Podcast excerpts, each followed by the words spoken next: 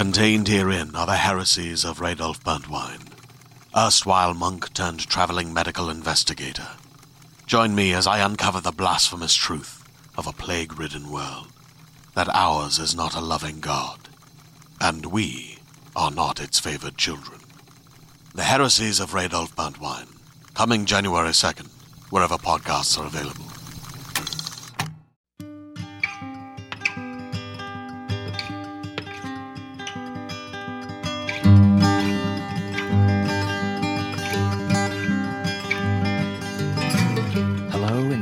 Drabblecast, episode 207.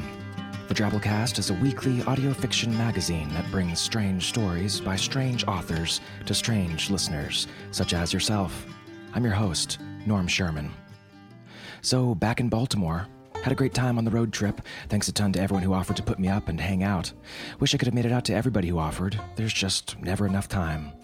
But good being with you Drabblecast fans that it did work out with. It's a fantastic network of weirdos out there we've got across the old US of A. Next sojourn we'll have to be with you cephalopods overseas. Kinda jonesing to get stung by something in Australia. Hmm. Well, that's all well and good, but for this week's show, we're earthbound, grounded, fastened down. Our story this week is Pinion by Stellan Thorn. The bird enthusiasts out there will know that pinioning is when you bind or remove the wing feathers of a bird so that it can't fly anywhere, so that you can then teach it to say, I can't get it up, setting you up for hours of that's what she said fun. But birds aren't the only ones who get their wings clipped. Well, in the literal sense, maybe, but all sorts of events in life can leave us human folk feeling the same way. Let's plunge in with the hundred word story, shall we? That's what she said. This week's Drabble comes to us from Nathan Lee, and it's called And the Sky and the Ground and the Cold, Cold Air. Nathan holds the all time Drabblecast record for most Drabbles produced on the show. He's had at least six or seven so far. The guy's a 100 word powerhouse. Check out his website at mirrorshards.org for daily Drabbles and other goodness.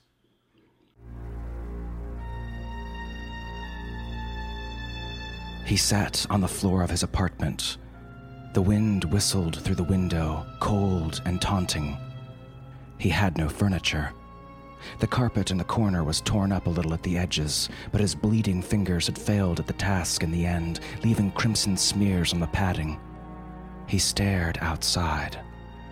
There were sirens now, on the street where his furnishings were piled and smashed from the fall. He had not achieved lift, he was still too heavy. He looked around. The bare apartment contained nothing else. He stood. He breathed in he began to run.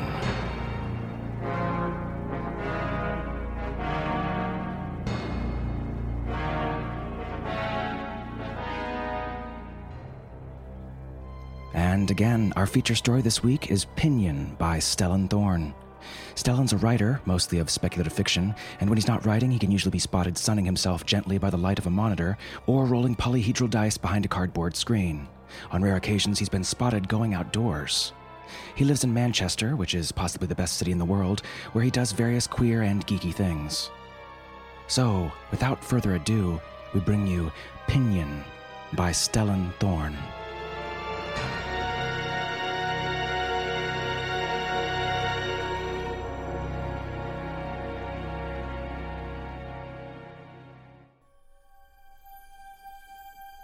The witness was beautiful in a way that was almost hard to look at. His face was abstract and fashionable, all eyes and angles, with a luminous innocence too perfect to be entirely sincere. Detective Grayling wondered idly how that face would look with a fat lip. Like a magazine cover, probably. A model fresh off a photo shoot. Saturday night fight fashion. A little trickle of blood down one corner of his mouth, like smudged lipstick. Cigarette? Grayling asked. Please. He leaned over the table to offer a light, sparks off a grinding wheel, cheap plastic sticky in his hands. I don't usually smoke. Not cigarettes, at least, Grayling thought. He lit up his own, the two cherries pointed away from each other like strabismic eyes glowing in the gloom.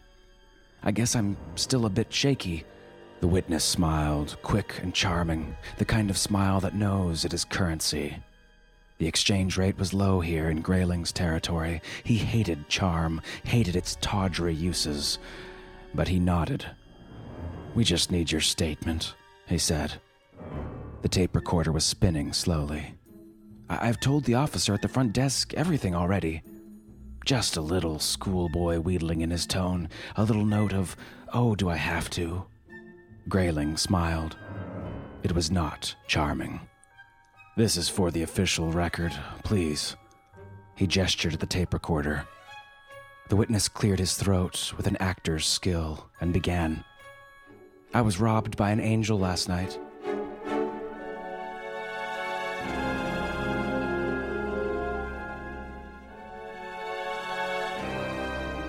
Nobody had wanted the case. He's high or he's a liar, the desk sergeant had said. Angels don't rob people. On the first two points, Grayling agreed. He wasn't sure on the last. In the end, he'd ended up with the case. Better that than hear some rookie piss and moan when it landed in their lap. He went around the neighborhood with a rough sketch and saw faces shudder with suspicion. They had seen the suspect, he was sure of that, but they kept their silence. He thought of returning later when he was off duty, sidle up sideways to his questions in dive bars and on street corners. He thought better of it almost instantly. He'd never been good even at that half undercover kind of work. That had been Mayer's thing. Mayer with his blankly handsome looks. Grayling's face, once seen, was hard to forget. In any case, he seemed to always wear an invisible uniform. He spoke and smelled like a cop. He ducked into a corner store. The pack of cigarettes tucked in his inside pocket was empty already. This was looking like a two pack day. He laid his money down on the counter. The clerk held it up to the light before giving him his smokes. He took out the sketch and brandished it at the clerk. You wouldn't happen to have seen. Uh, no habla inglés, he said in a flat Midwestern accent, and grinned. With slow clarity, Grayling saw himself grabbing the clerk by his collar, dragging him across the counter, breaking his nose. There was no joy in the fantasy. It was like a worn film reel looping methodically inside his head. He turned away, crumpling the sketch in his hand. Then he saw it through the window a flash of nacreous white, a winged figure. It was standing not 15 yards away on the side of the street, watching him. He was out the door in a moment. Hey! He started towards it, taking swift strides. Hey, stop right there! It froze for a moment, wings outstretched. They looked terribly fragile, a delicate latticework of feathers. Then it ran, and Grayling took off after.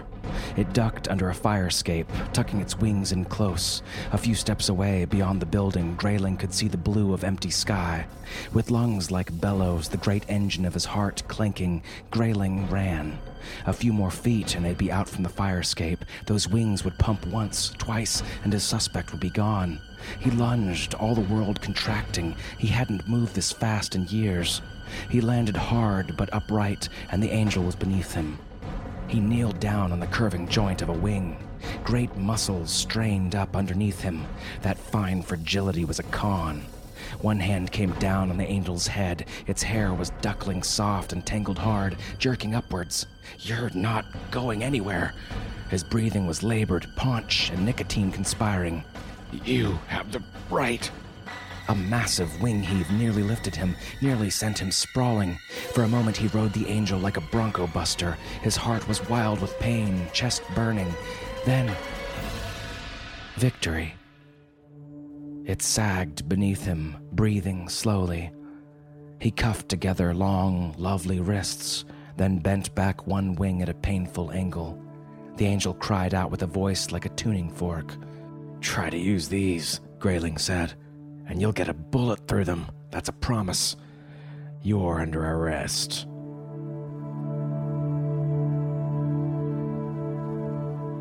The angel was locked in the back of Grayling's car and he just got off the radio. He wished for the first time in months for a partner, any partner, even a whining rookie, just someone else to make the calls while he was trying to catch his breath. He looked in the rearview mirror at the suspect. The angel was gray and white. A layer of city grime had settled lightly on his essential cleanliness. The wings, massive in the back seat, quivered like wind caught sheets. I- I'm a messenger of the Most Holy, the angel said. There was no arrogance in its voice, just a calm surety. Grayling lit a cigarette. He couldn't think of driving just yet. You're a thief. Wings shrugged, like a cat raising its hackles.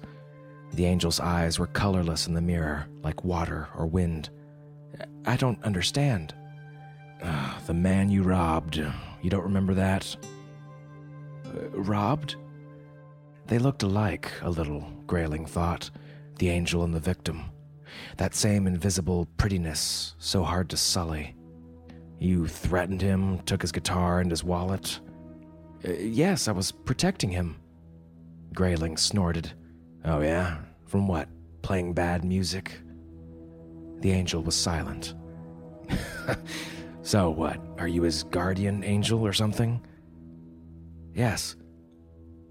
A low anger rose, like an ulcer. It figures. The charming boy got an angel all to his own, to protect him. His fingers tightened on the steering wheel.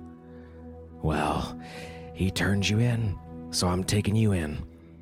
He started the car. It took several tries, fingers fumbling with the key. Wings blocked the window and the mirror. He stuck his head out the window and carefully maneuvered onto the streets. Jason Grayling, the angel said, Will you not let me go? He grimaced. That's Detective Grayling to you, and I strongly advise you use your right to remain silent. I have done what is right. Again, that calm surety, that tone of the innocent or the insane. Grayling supposed the angel fell somewhere in between. Will you not let me go? Shut up, he said. He was still shaking, he noticed. His heart would not calm. He sucked at the cigarette dangling hands free between his lips. The ash fell in his lap. He missed Mayer with sudden fierceness. He would have handled this better, his old partner. Mayer was never shaken, not by anything. Grayling only had the armor of his cynicism, imperfect protection against miraculous things. A feather brushed his neck, so lightly. The tip of a wing slid in between the cross-hatched metal partitioning back seat from front. He flinched away at first, then pounded the cage. It left diamond-shaped imprints on his hand. Your heart is known in heaven, the angel said, and all things that you are Blackmail, Grayling thought vaguely. His hand ached. His lungs ached. Maybe he should consider retiring. The traffic was impenetrable before them, loud with horns and smoke. Again there came the soft brush of a feather against his cheek this time. He swallowed, Adam's apple shifting painfully in his throat. Charm. You'll want to stop that, he said, voice level, or you'll end up stuffing a pillow. The angel dropped its wing. In the mirror, eyes shone like light on waves.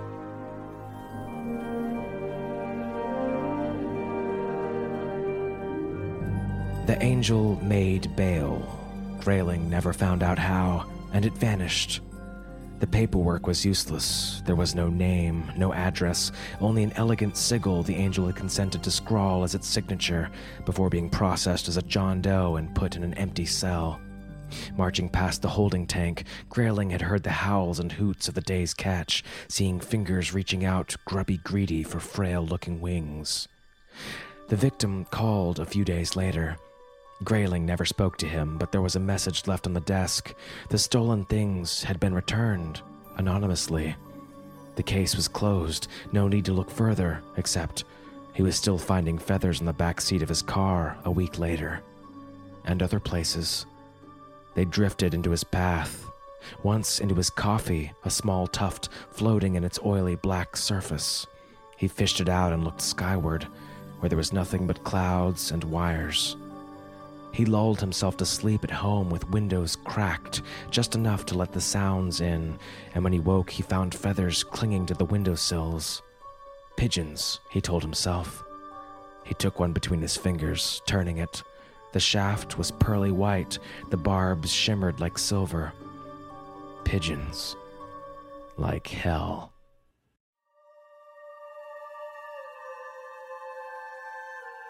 He didn't catch the angel watching him until after a week of night shifts.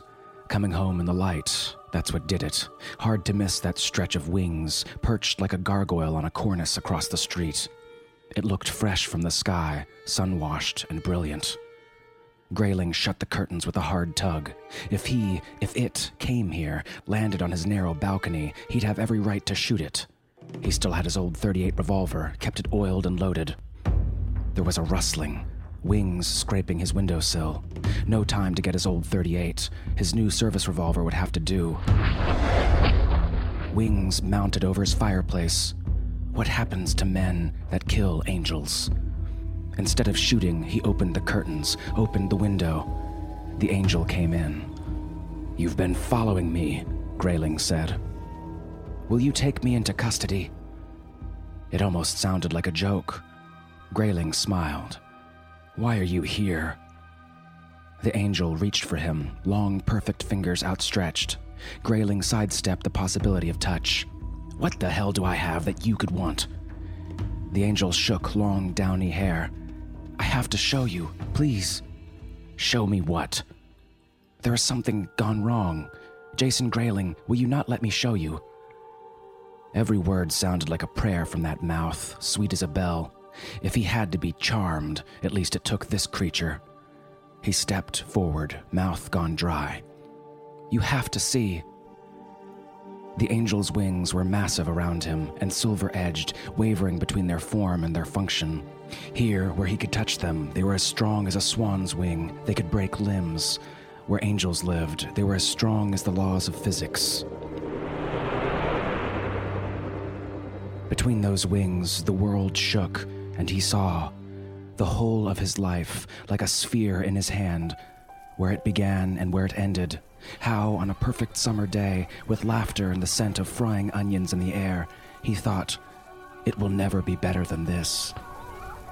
How he went to the roof with his old 38 cradled in his hands and took a last long look at the sky, waiting for wings. He stepped out of the white parabola. And you don't come. The angel's perfect mouth turned down, a sculpture of despair. You were never further away from me. Grayling laughed. it's your fault, isn't it? That's why you're here. How did it end without you? 60, 70, with my liver shot, huh? Or in a cheap home? And that would have been better? You have to live. For how long? For your lifetime. Angels' wingtips sliced through time. Their colorless eyes saw the whole of things a stolen guitar, a feather in a cup of coffee, what consequences things had. And even angels made mistakes. He had become a ragged edge, a loose thread. He smiled. He wasn't being fair, not at all. But then, what was? then you'll have to keep watching me. He took a desk job. It was that or get used to a new partner. He could have, he supposed, but didn't want to. Didn't want to settle for second best. So he made a home behind his big metal slab, stamping paperwork. It didn't matter. He was too tired for ambition. A week after the angel left, two wing beats and into the air from the railing of his balcony, he went to visit Mayer's grave. He liked it. Simple. Another tombstone in a neat row under the shade of an ash tree. He didn't stay long. He went home, went on with his life. Some days he finds feathers floating around him like a memory of snow and smiles. Maybe one day, when it's summer and the sky is blue gorgeous and shaky with heat, he'll go up to the roof. And he'll wait for wings.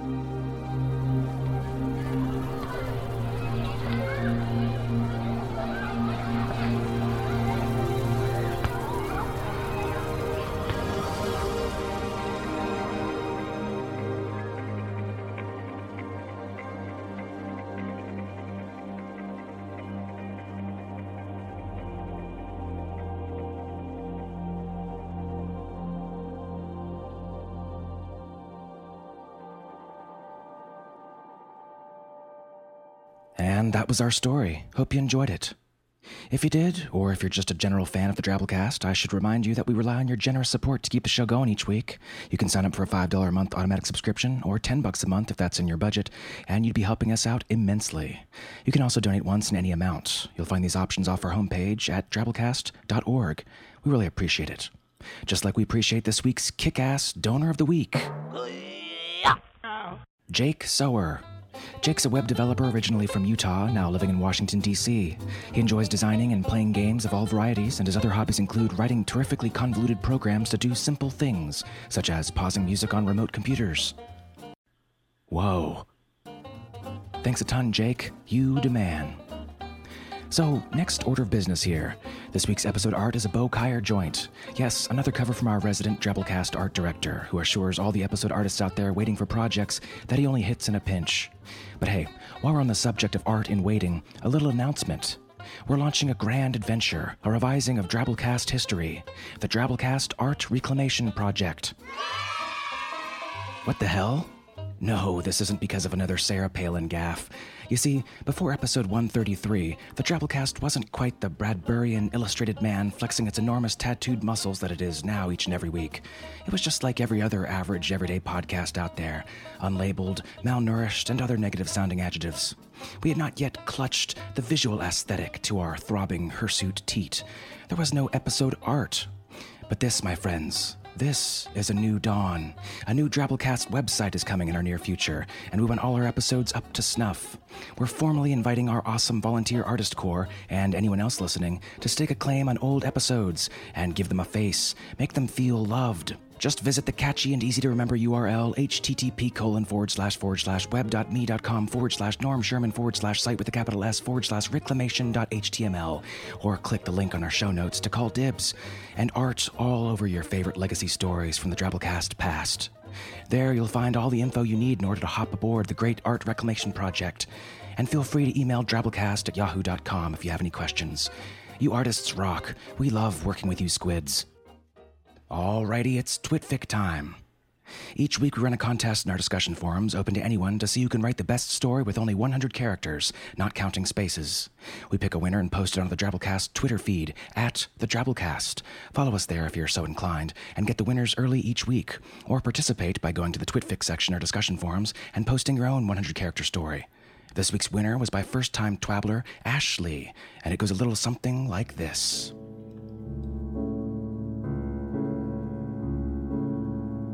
My blind date giggled when I said I had skeletons in my closet. Don't we all? she said. Spearing another olive, I smiled.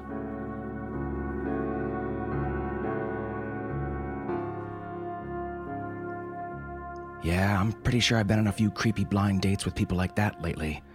But where else am I supposed to put those damn things? All right, folks, that's our show. Remember, it's produced with the Creative Commons Attribution Non Commercial No Derivatives License, which means don't change or sell it, but give it away all you like. Write us a review on your blog, review us on iTunes or wherever. Spread the weird. We'll see you next week, weirdos. Until then, our staff is made up of Associate Editor Matthew Bay, a chick named Olive impaled on a gruesome pike, and yours truly, Norm Sherman, reminding you that we no habla inglés.